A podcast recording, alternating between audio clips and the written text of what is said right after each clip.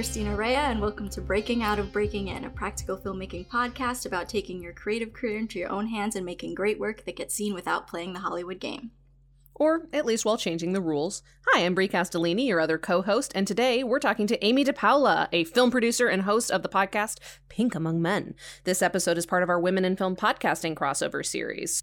Without further ado, Amy, welcome to the show. Hey, hey, hey, thanks for having me. So, before we get into the, you know, crossover podcasting of it all, tell us a little bit about yourself. What do you do? What kind of work do you make? Who are you? Oh, the deep the deepest question of it all.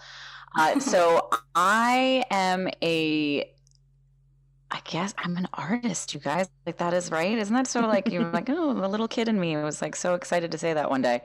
Um, but I am a producer, director. I do write as well.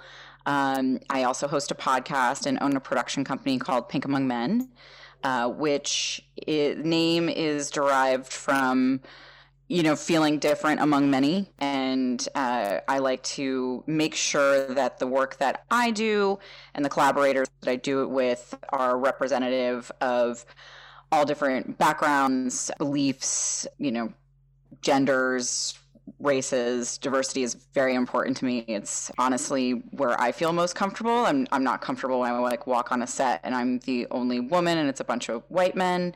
Uh, and unfortunately, I have been there. So that's where the name Pink Among Men came from.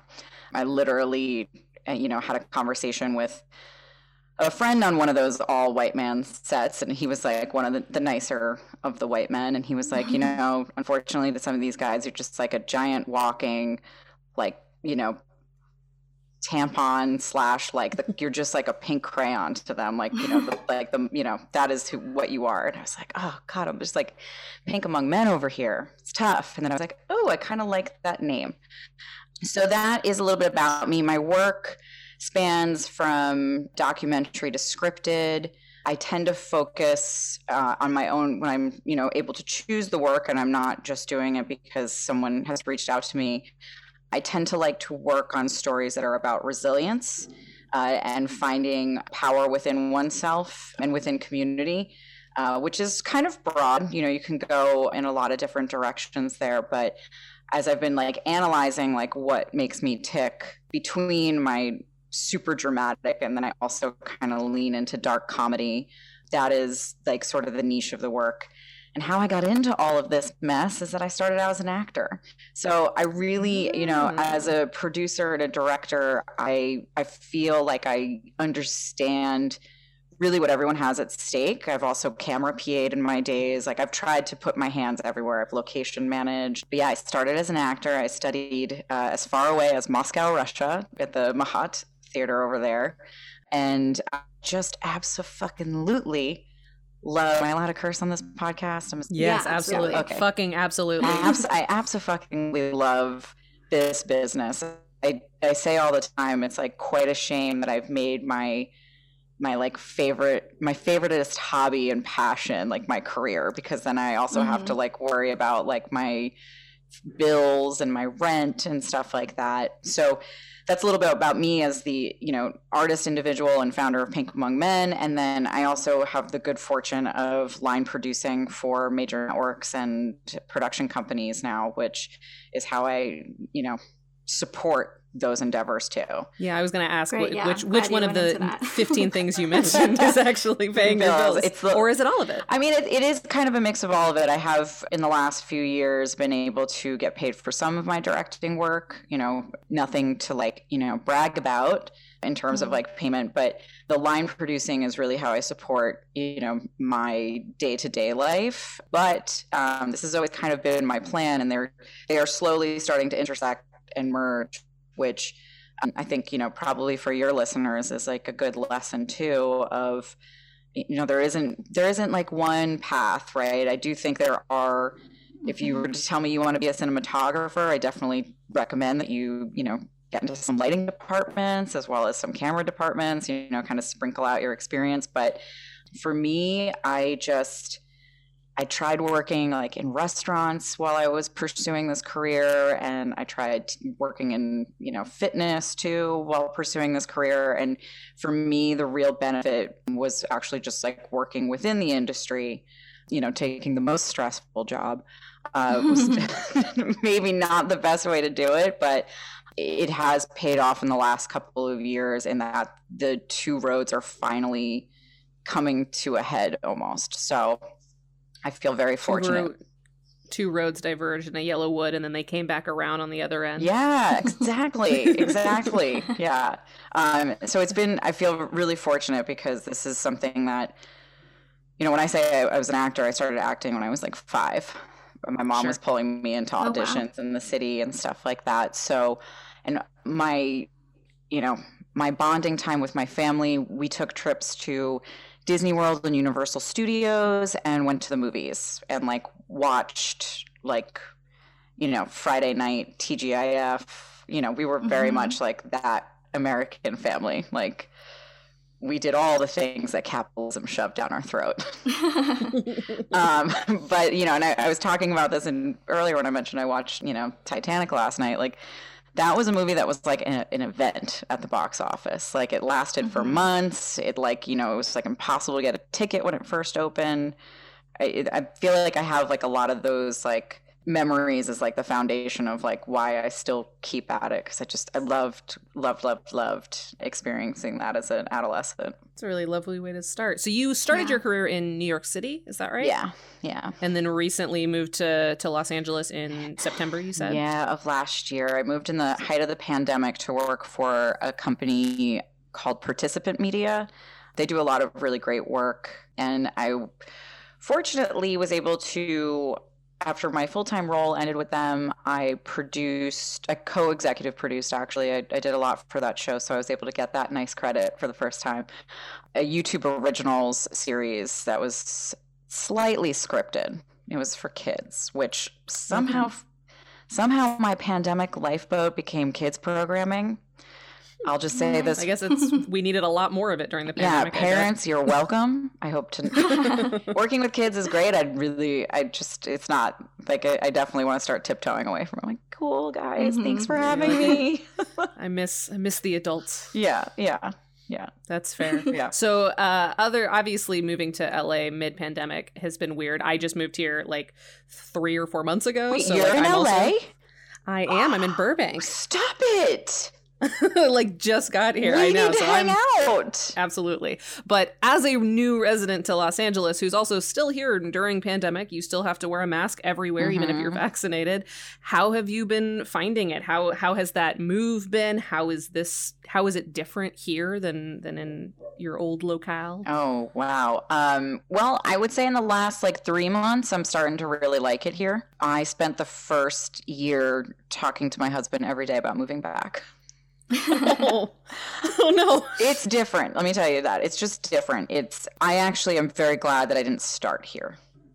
I okay. don't think LA is actually where I would recommend if you if you depending on what you want to do. If you want to be an agent, yes, come here. you know, but I uh, if you if you want a TV right, I think there's a point where you absolutely need to live here, right? Like I don't think that that's not actually true. One of my very best friends, Heather Taylor, who I believe yeah. you might both know, she lives in New York and she's a TV writer and she's a phenomenal individual. Um, but I feel like New York is just such a great place to build community and to um, figure out your voice and figure out what kind of artist you want to be. And I feel like if when you come to LA, you have to remember that there is a population of individuals here who are going to live into the stereotype of Hollywood of the like fakeness and the hustling mm. and the constantly just wanting to be like, ooh, hoo hoo, you know, like a, a name dropper and topper, if you will. Yeah. Sure. Mm-hmm. So I miss the community aspect of New York. I miss like, you know, being able to just be out in the streets and experiencing art. You really have to like seek out communities here, and there are few and far between because everyone is really head down on what they're doing.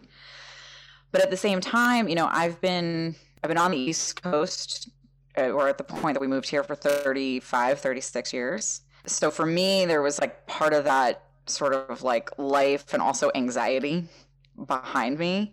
And mm. I feel like here now I'm able to take like the tools and know who I am and be comfortable in my own skin and that makes it a lot easier to be here. That makes sense. I wonder if it's because New York, even though it's obviously a very like creative city, for at least the media industry still kind of feels separate. So you have like this almost safety where, you know, potential isn't around every single corner. It's just a place to experiment. But in LA, you know, everyone you meet is like, "Do you have a job? Do you have a job for me? Can you recommend me?" And like that's not as much of a thing in New York because there just aren't as many jobs literally there. Do you? I don't know. That maybe that's a just a wild speculation, but I've been thinking about that a lot because I agree also. This would be a terrifying place to develop my voice because it's just like, who should I sell out to next versus yeah. this is who I am. Yeah, yeah, mm-hmm. I agree. I agree with that statement. I also I like to bring a, an example from the I said earlier I do a lot in like dark comedy. I would mm-hmm. say one of my biggest hobbies is going to comedy clubs. I just love listening mm-hmm. to comedians. And you know, back in New York, there's a real like indie alternative comedy scene, and and there's big names. Like I can name some huge. Well, to me, they're huge, I guess, and to New York City and to some of the comedy industry. You know, they they make their money off of being a stand-up comedian. But out here, you go to any of the clubs. I mean, there's only like actual clubs. There aren't these like a lot of alternative venues, like getting a lot of, um, and of course the pandemic obviously changed probably some of this too. But there's not a night that there isn't a lineup of like with Jay Leno in it. Hmm. Right. Like I was looking at, um, I go to the improv in Hollywood a lot, Hollywood improv. I love that theater of the like corporate venues out here. I feel like they're like the grittiest. And I say that with like a lot of heart if anyone from Hollywood Improv is listening to this right now. but the other night on a Tuesday, they had Brett Goldstein and Natasha Leggero and Iliza Shlesinger. And oh, wow. I mean, I'm, we're talking like heavy hitters was the entire lineup. Wow. So wow. that's good. That's the, also kind of the thing that I mean of like, you know, you can because the anxiety part of this business, or at least for me, and that whole like self comparison part of this business, mm-hmm. which I think you can't deny it's there. I mean, mm-hmm. it's like it's really hard to justify it out here because, like, yeah, they're shooting Barry actually outside my house right now. like, like, you know what I mean? Like, like Bill Hader's like down the block, just mm-hmm. doing his thing making his magnificent show that I'm so excited for it to come back on. But that's what I mean by like there's like, you know, there is so much of that happening. But at the same time, once you can get over all of that, which I think I totally encourage to do in smaller markets, you come here and it's it, there are sort of like unparalleled connections that you can make. That's really yeah, that's a that's a cool way of thinking about it. And yeah, I remember when I was first like I was in the middle of grad school at New, in New York and talking to somebody out in LA and I was like, "When do you think I should move?" And she's like, "Honestly, not for a while." Cuz she was like, "I moved out here super super soon after school and I was just lost and I had all these connections back in um, I think she was from Texas and she was like, "Yeah, I had all these Texas connections of people that I went to school with and making work with and I just left and they're all still making work and I'm out here like can't get a freaking audition. So yeah. I wish I had, you know, spent more time developing my work, getting stuff made, building a portfolio, and then moved out when like I had a bulk of work to prove myself rather than just being one more person who has no idea what they're doing. Uh, and I, I have always treasured that advice, and I'm glad that I stayed in New York for as long as I did before I moved here. And it sounds like you're reflecting that that same advice. Yeah, definitely. And and I don't know if I'm here forever. I'll I'll throw that back out there. Like I I I come from I grew up in North Jersey, which is why I was able to start acting at such a young age because you know we were we could you know see the city skyline. My mom be like, let's go to Broadway, let's do this stuff, let's do that stuff. So I do I have just such a soft spot and I'm lucky that I can call that area home. Okay, cool. Well, so let's let's talk about podcasting. Yeah. You are one of many of our our favorite women in film who also has a podcast. So tell us about it. Can you tell us in two sentences what is the Pink Among Men podcast? So the Pink Among Men podcast is conversations with creators about what motivates them in their work. So we really dive into the impetus of inspiration and why people do what they do. And we do try to focus too as well on on what they are working on at the moment. Um, and we are very strict on our guests and who we can have on um, in terms of criteria. So we focus on uh, women and the lgbtq community mostly.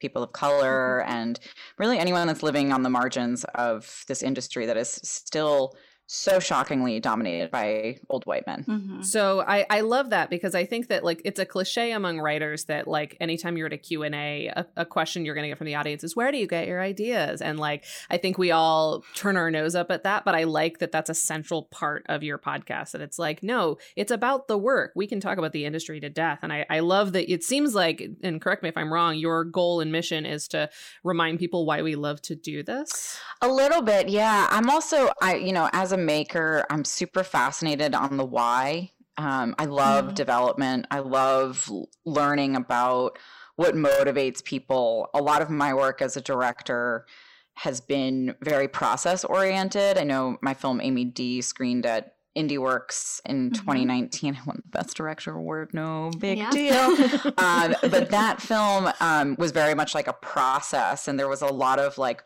why behind it. And I could talk at end about it and i won't do that here because we're here to focus on something else so that was a lot of why I, I started the podcast and doing a deep dive and just to relate it back to you know some of what we're talking about too about like breaking out of breaking in I also was really disappointed. I mean, my production company started with this podcast. Like the name Pink Among Men was just going to be a podcast and i was just so frustrated of because I, I went away from new york for a little bit and lived in boston and produced up there while i was in grad school my second attempt at grad school my first attempt at grad school was to get an mfa in acting which that trip to Russia, they told me at 26 I was too old to be an actor. Oh, the Russians. Oh my God. Oh, the Russians. Um, oh my um, God so I got back from that experience and like was having kind of a moment. I ended up going to Emerson for my MFA, but I taught while I was there too.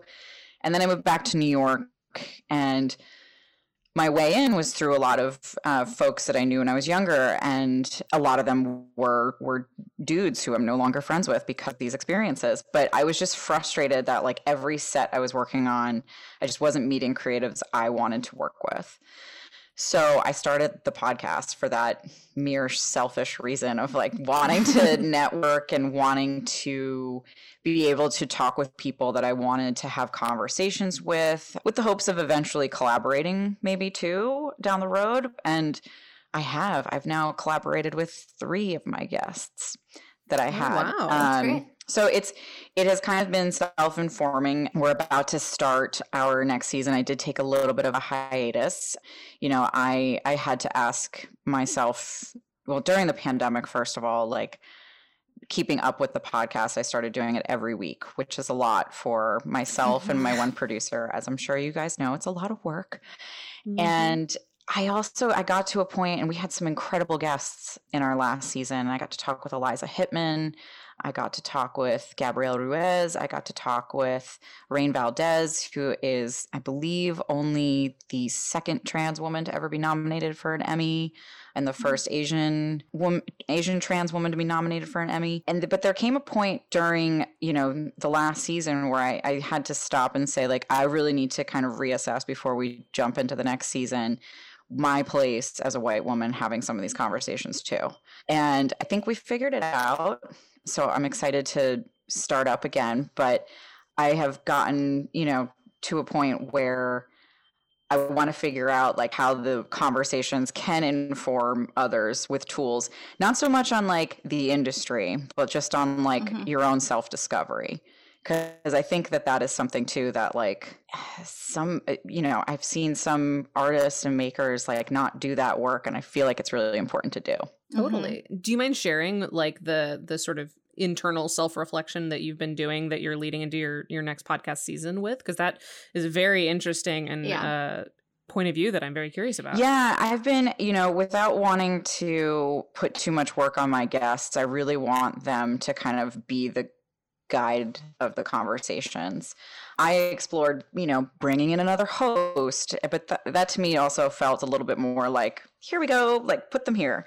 Um, you know, mm-hmm. like we're just going to like position a woman of color next to my face and that'll solve it all. And I feel like mm-hmm. that has actually been a little counterproductive over the years. You know, there's a lot of like, you know, color washing in scripts where you know you're just like oh well just like that character was written this way but we can like throw you know a, a black woman in that role and it's like Yeah. are you really analyzing the world around her and how that affects what she's Right. doing you know like i don't know Mhm. if you saw the new bond film Mhm. Mm, No, I didn't.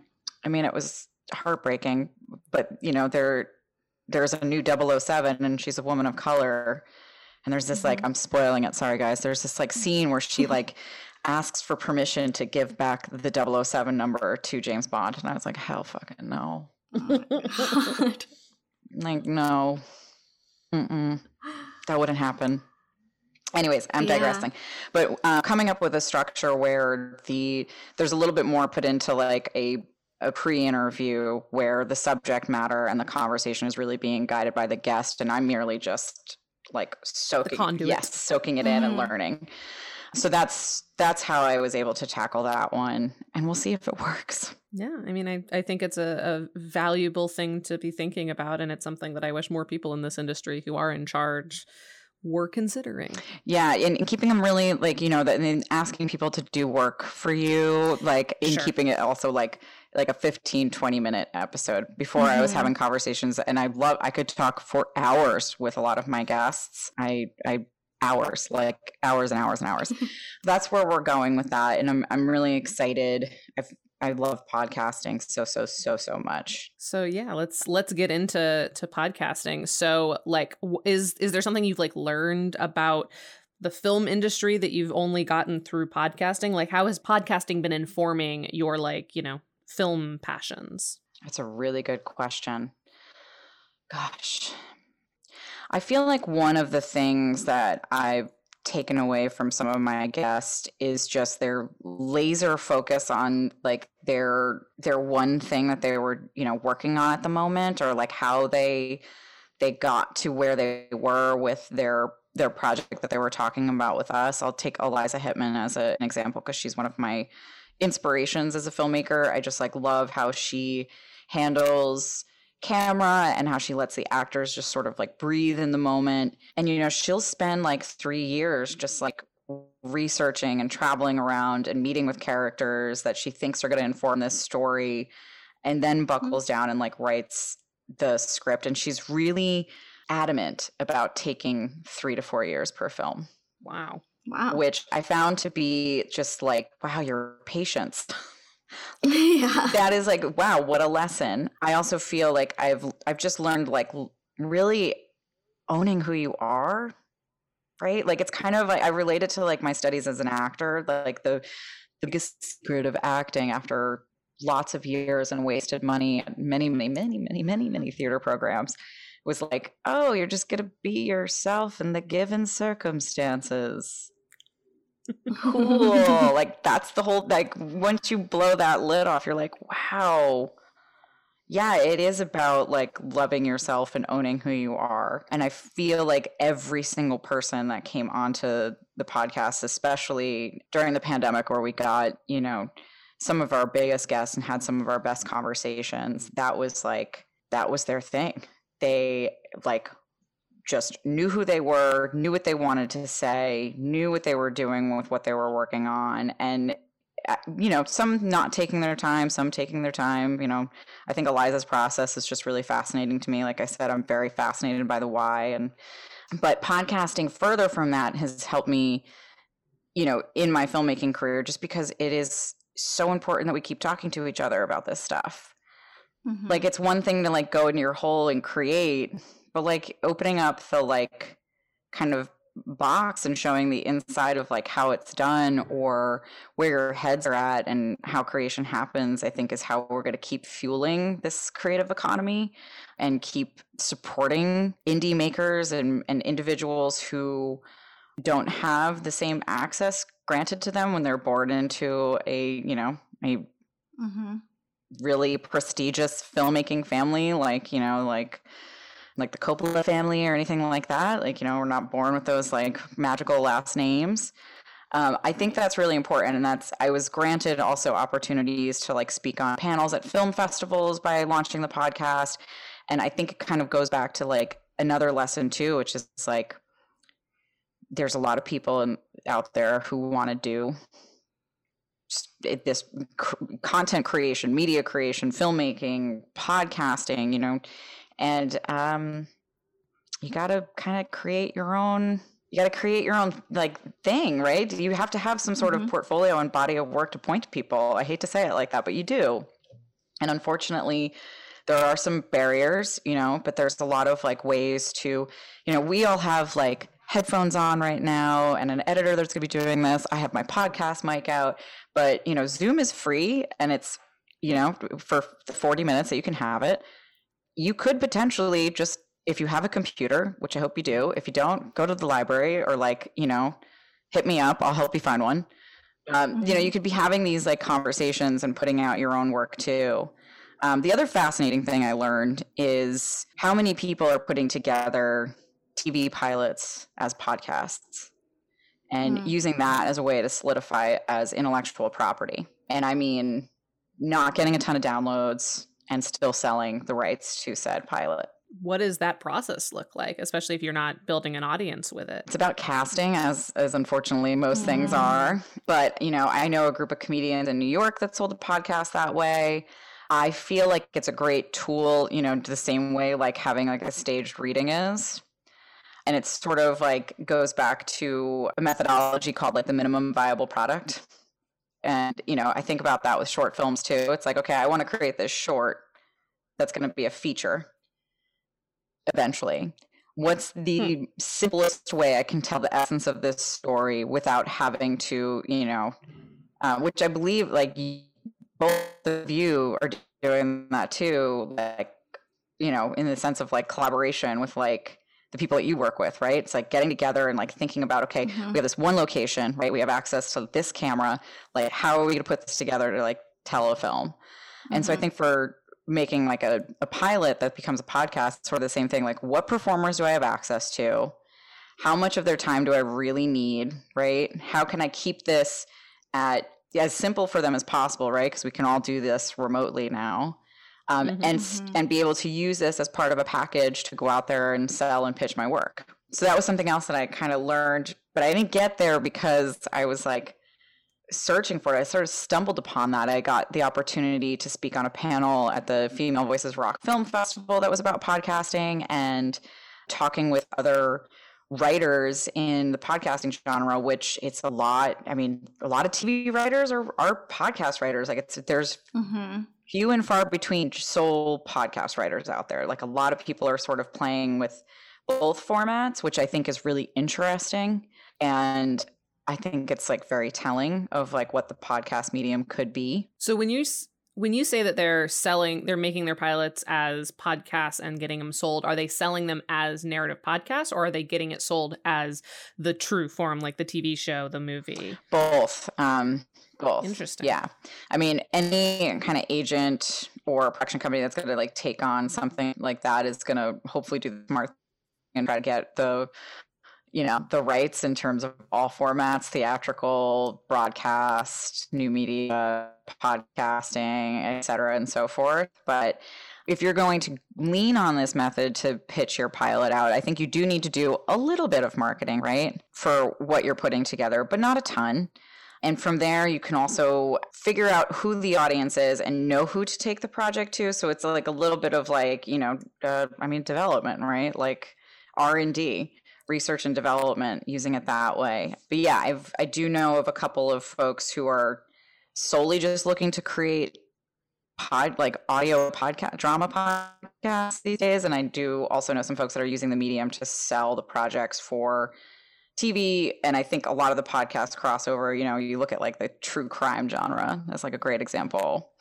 you know, yeah. Dirty John and whatnot. It's like even the word of mouth of like, oh, this podcast got sold, the rights of it got sold for like a TV show. Like that's enough for me to now want to go listen to the podcast. Like I'm not the only one out right. there that loves to look at source material, right? Like we're all kind of yeah. like, you know, hyperlinking researchers these days with how the internet has trained our brain. So I think it's a, a mm-hmm. wonderful way and there's like almost no excuses because everyone can like sit at home and do it. So, you know, I encourage folks to really like take charge and use this, you know, the accessibility of podcasting to help their film careers or really whatever you're doing.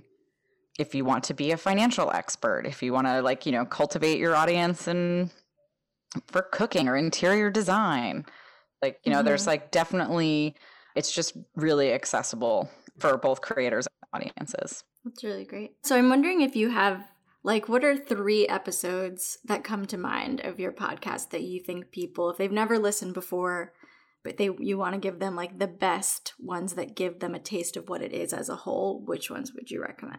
Okay, I definitely recommend my conversation with Emma Seligman, uh, which is a episode with her and oh Natasha Kermani from 2020. It was our South by Southwest episode.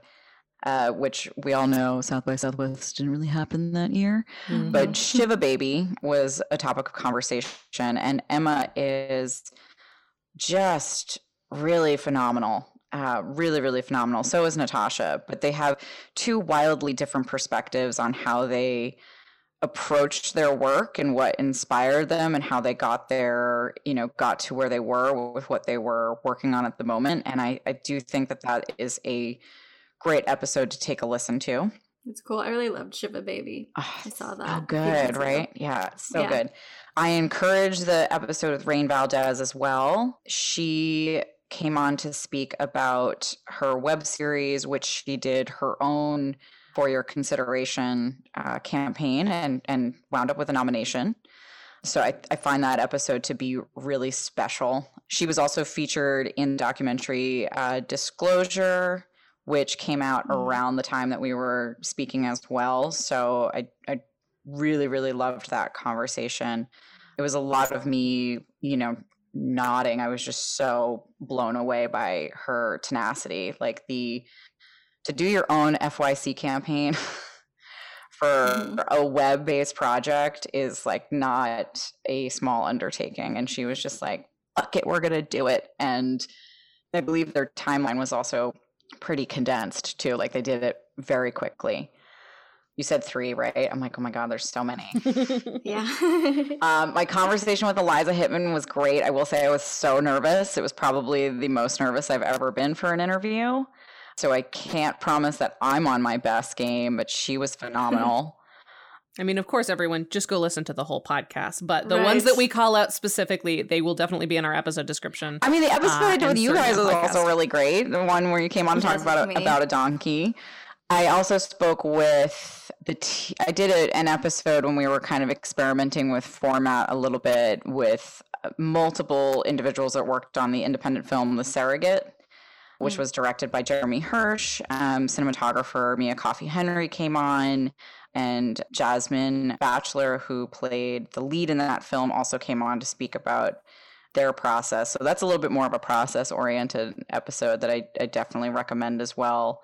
Oh, one last one I'll say my conversation with Brittany Gooden, who is a documentary filmmaker who making a personal film. She's still making it. She was kind enough to come on to discuss it while she was in the throes of like she had just put out a trailer for the film and made it really public and talking about the process behind uh, not only her inspiration which is very personal and related to her family but also the process of like putting the trailer out and then getting like lots of attention for it and shopping the idea around that way. That's another super great one that i think focuses on i mean a very personal situation during a a time where we were it was right after the George Floyd protests in New mm. York.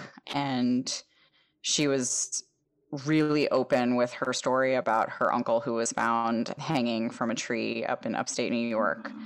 and was essentially doing the investigation because it was it was named a suicide and a lot of her family and people in the town don't don't think that that's true um, and some of the evidence that she she puts forth in the trailer definitely definitely raises some eyebrows. So uh, that's also a really great conversation I think to check out. Yeah, that's oh, a it's a good uh, you know kind of pick your poison. What what thing yeah. are you looking to explore right and now? There's and there's some funny ones out there. I think one of the things to point out is that you know I'm I'm very tongue in cheek, and I I tried to make these conversations as approachable as possible and there are some too where it's like comedy is sort of like the big focus. Like I said, I'm a comedy nerd, so I did have a bunch of comedians on throughout too. So there's like mm-hmm. a lot of these conversations peppered with some that are just really silly. I do really want to ask uh, all the people in this series uh, about like the format and form of podcasting. So, from your perspective, Amy, like what is the format of your podcast? How do you approach prepping for an episode? How do you approach like making each episode feel consistent? Like, what is what is your mm. literal format? I I'm like a stalker. Like I'm like that creepy, like I'm about to go on a date with someone and I am looking at things that they probably don't know I found. Um yeah, that's my my process. So Pink Among Men is gonna change as we launch our third season, but in the past it's been really free form conversations, very much like we're having right now, which I really enjoy because mm-hmm. I feel like that's how you it's just such a great way to get folks not to be rehearsed, which I think is really, mm-hmm. um, I don't know, it was just more profound, right? Like you can get more out of that, I think. So for me, I'd have to do a lot of research leading up to the interview. I did have some guests that, you know, had publicists and would ask for questions in advance. And I would always politely say, like, look, here are the questions, but just know their answers are going to prompt me to ask follow up mm-hmm. questions. Mm-hmm. And, you know, it, for me, it, it was at least welcomed because I would always be talking more about like, you know, the work and not focusing on like, who are you dating and like, you know, what's going to happen next. But the, for me, it's just, it's research. I feel like you should know everything about this person that you're about to engage in a conversation with that you can find out without like, you know, peering through their window. and being a little weirdo. But you should know, you know, where they got their start, where they're from. I've read other interviews. Like that was another way that I would get in. And if I saw something missing in the interview, I'd be like, wait, why? Why wouldn't this journalist ask this question? Like that seems like such a great space to open up that conversation. Um, and so then I would go there. I would ask those questions that I wanted to mm. see you know that I wanted to read when people are you know in IndieWire and all these other like publications that would talk about their work and stuff. I'd want to I'd want them to go like a step further. Sure. Mm-hmm. And I, I, know from doing PR many many years ago how like curated a lot of that stuff is. So that was my process for me doing a lot of a lot of research. I did as time went on found that there were certain guests where like a pre-interview worked really well like uh, you know hopping on the phone with them for like 10 minutes and just being like hey this is who i am. This is what we're going to focus on. And you know do you have any questions? Is there anything you really want to focus on or want to talk about? Is there anything you don't want to talk about? Like i do want to respect that like some people don't want to open up you know their toolbox too too too much but that that was really it for me you know? It's there are you know going forward a little, few more rules in terms of like yeah we have a format like you know we keep the opening at this we keep this section at this kind of length and we close out with something like this because you know the fact of the matter is is that there are certain audiences out there who expect you know they like the expectation of like okay we're gonna hit this beat and hit that beat and hit this beat but that mm-hmm. was really it for me. So if it was like a musician, I'd listen to their entire album too. I'd watch the movie, I'd watch the show. Like, you know, mm-hmm. I definitely I had to do a lot of homework at, at certain points for sure. I remember when I was on, I was so impressed with yeah, how deep you had gone because I've been on a ton of podcasts where I feel like they didn't even watch anything I've ever made. Oh, you, yeah, it's like, you can tell. Like, you yeah, tell. but but you like had such yeah such specific details. I was very as a guest i appreciated oh thank you. I'm glad to hear that. I think people have enjoyed conversing. Like i think they have. And it's been nice. I've gotten like notes from you know folks i don't know saying that they love the podcast. Mm-hmm. one one great moment for me was a, a friend of mine back in film shop in new york. The chapter that i used to be in before i moved to los angeles they were doing like a round robin of recommendations and someone was like there's this great podcast called pink among men and had no idea that i was also part of like the film shop community and oh, i cool. thought that that was really like i was like oh yay because again like i i didn't start the podcast to become a podcaster Mhm. Sure. I started it because I wanted to converse with and meet people that I wanted to. You know, I didn't care if anyone listened to it. It didn't matter to me. We didn't have we we did do some ad breaks towards the last end of last season, but yeah, I just wanted to talk to rad people. That's like all all I wanted to do with it. So then with that, the, the question I was going to ask is even more logistically, like what is it that makes one of your episodes come out? So like you mentioned you have a producer. Mhm. So like what is the what is the logistical process of like this is what it takes to put out an episode of Pink Among Men? Pre-pandemic and post-pandemic, two different conversations. So I did. i Fair used to. I used to record out of Gotham Podcast Studio, which Mhm. I believe we recorded your episode there too. Yeah, yeah, yeah. we yeah. did. I loved working there. I loved doing podcasts in person. I mean, that was part of like Yeah. the magic of it all. We were also starting to do video outputs around that time too that we were in there, but you know, pivoting to Zoom, it's a little bit of a different process. So my producer and I will make like a hit list of uh, individuals that we want to reach out to. Sometimes we were getting folks reaching out to us. Sometimes it was like, you know, through connection, or like I would see something cool scrolling on Instagram, or I would like learn of something through a newsletter and I'd be like, forward it off and be like, I want to talk to this person. So it's really like a yes, like it's like a list of like people I want to talk to. And then we have like an outreach like pitch letter that we send around with like a one sheet of information on uh, some of our demographics that we've been able to learn about from the platform that we publish off of, you know, some other guest names that we've had on the podcast and their credits, especially as, you know, as time went on and the individuals like the credits got bigger and bigger and bigger. That became an important tool because like yeah like don't get me wrong i love talking. And i think that's one of the things i liked about my about pink among men too and still love is that i'm talking to creators who are doing short films and coming out on the festival circuit.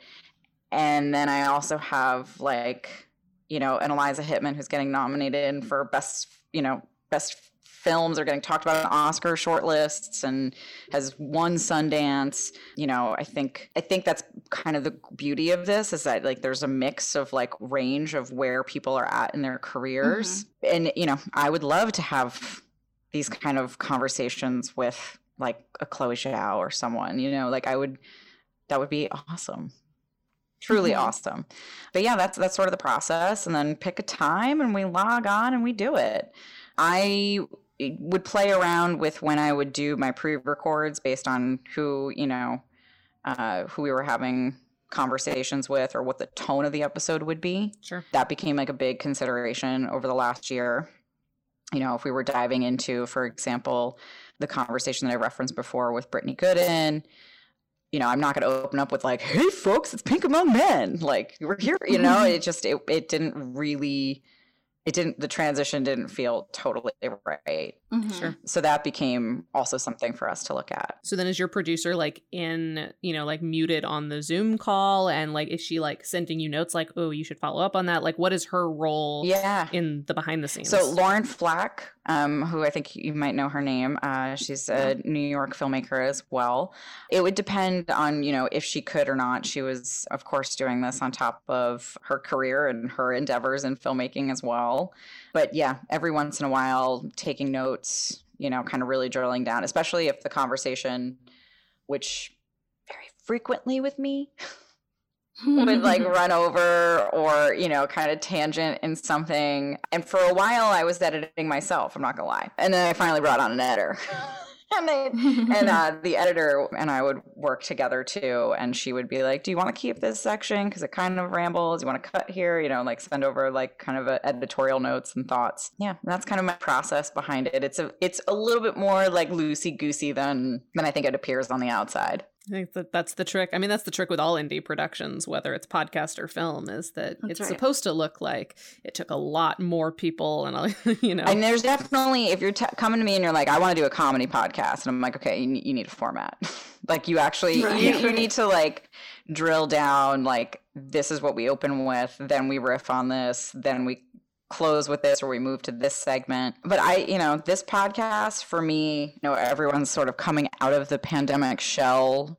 You know, we're still in a pandemic, but at least coming out of the phase of like, sitting around and worrying and stressing. Washing your groceries. Yeah, and- all that stuff. Gosh, man, I was living in like a 600 square foot apartment when that happened. Crazy to think about. Feels like a Mhm. lifetime ago. But doing the podcast was such a lifeboat for me at that point in time because you know, I had gotten laid off for my permalance job at Comedy Central and had nothing going on in New York, as many people did. I there was a time where I, I didn't know if production would ever like I, I had those like thoughts like are we ever gonna go back to production Really quickly, because I also used to work for Viacom, can you define permalance for anyone who might not be familiar with that term? oh yes permalance you know that's actually it's really not legal here in the state of california that has no, so, it's super not. yeah. it Um, shouldn't be illegal anywhere. It shouldn't be. So permalance is essentially a freelance contract where you are indebted forever. I'm just kidding, you're not. But you're you're on contract for a very long period of time. You just don't get benefits.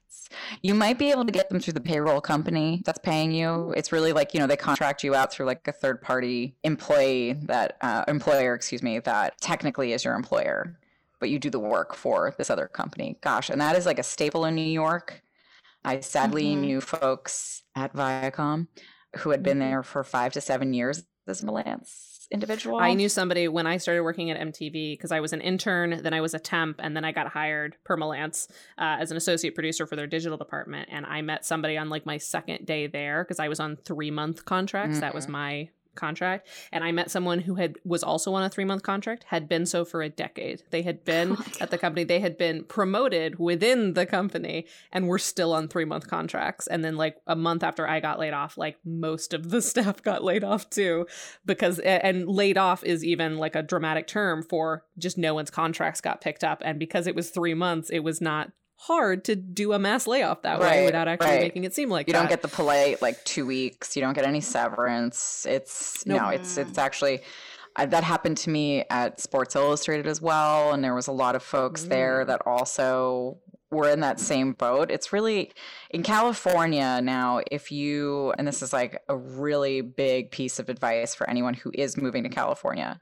So there is a law here called AB five, which is essentially a law design that if a company is going to employ you as a freelancer and you make, let's say, X amount of dollars from them a year, they have to, according to AB5, the company that's employing you has to legally they have to hire you, or they can't employ you anymore. Mm.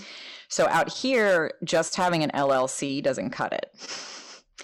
Uh, your loan out companies as individual makers need to be S corps or C corps if you want to continue. Now, for me, I like having a little bit of detachment from some of the corporations that I'll work for because you know, then I get to also work on my own work and justify the time that I'm putting into it and not feel like, oh mm-hmm. my God, this email's coming in. I need to respond to it right away.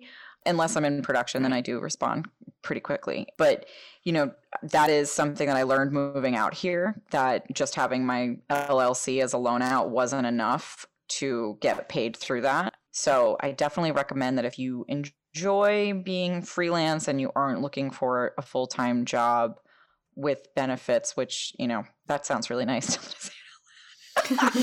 but um, but definitely get yourself together to organize an S corp or a C corp. It's really easy. It was kind of you know a process to close down my New York one and open up one here, especially retaining the same name.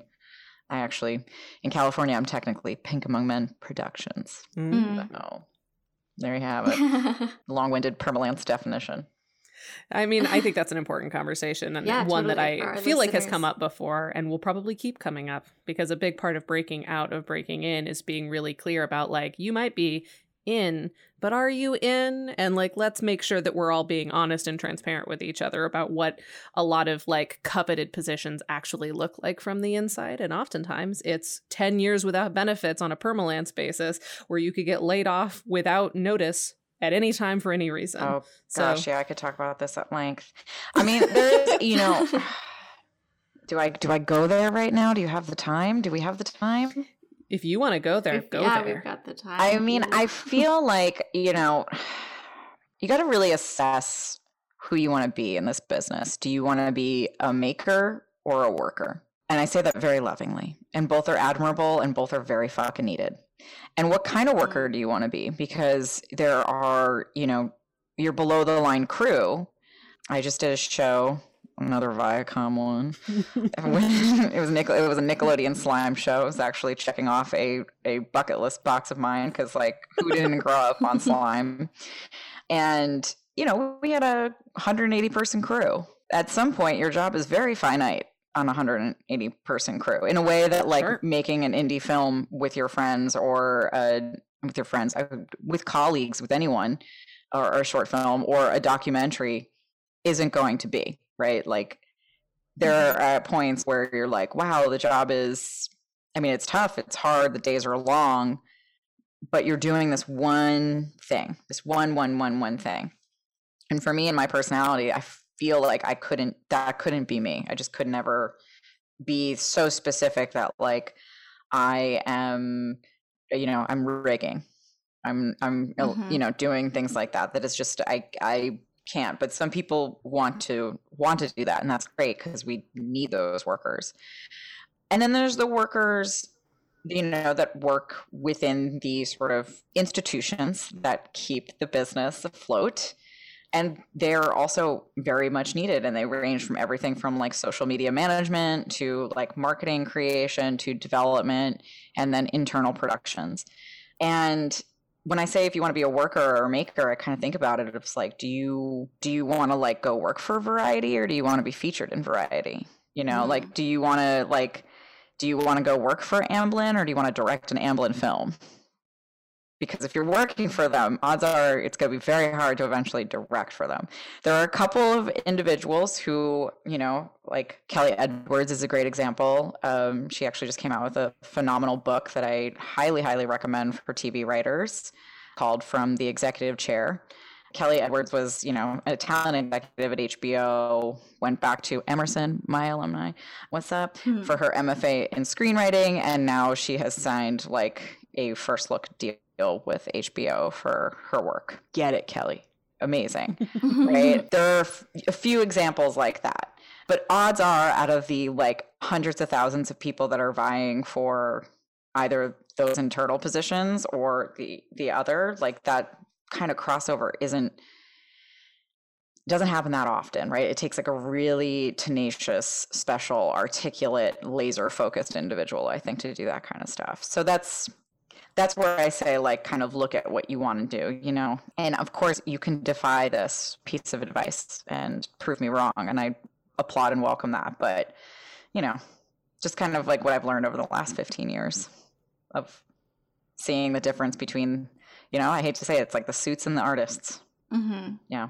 Yeah, I think that's important. I think that speaks to the heart of breaking out of breaking in because I I think that there is always, you know, the inherent irony is that like in means a lot of different things, but ultimately most of us want to be in. Mhm. But being in and breaking in are oftentimes not the same thing. And it's worth really being honest with yourself about what it is you actually want. So I love the way that the the way you're thinking about it, the workers Right. or the makers Yeah. and and how that both are necessary, both are valid, but both have very different paths ahead of them. Very, So- very. I still consider myself breaking in for sure. Like I, I'm still there. I'm still on that like fine line.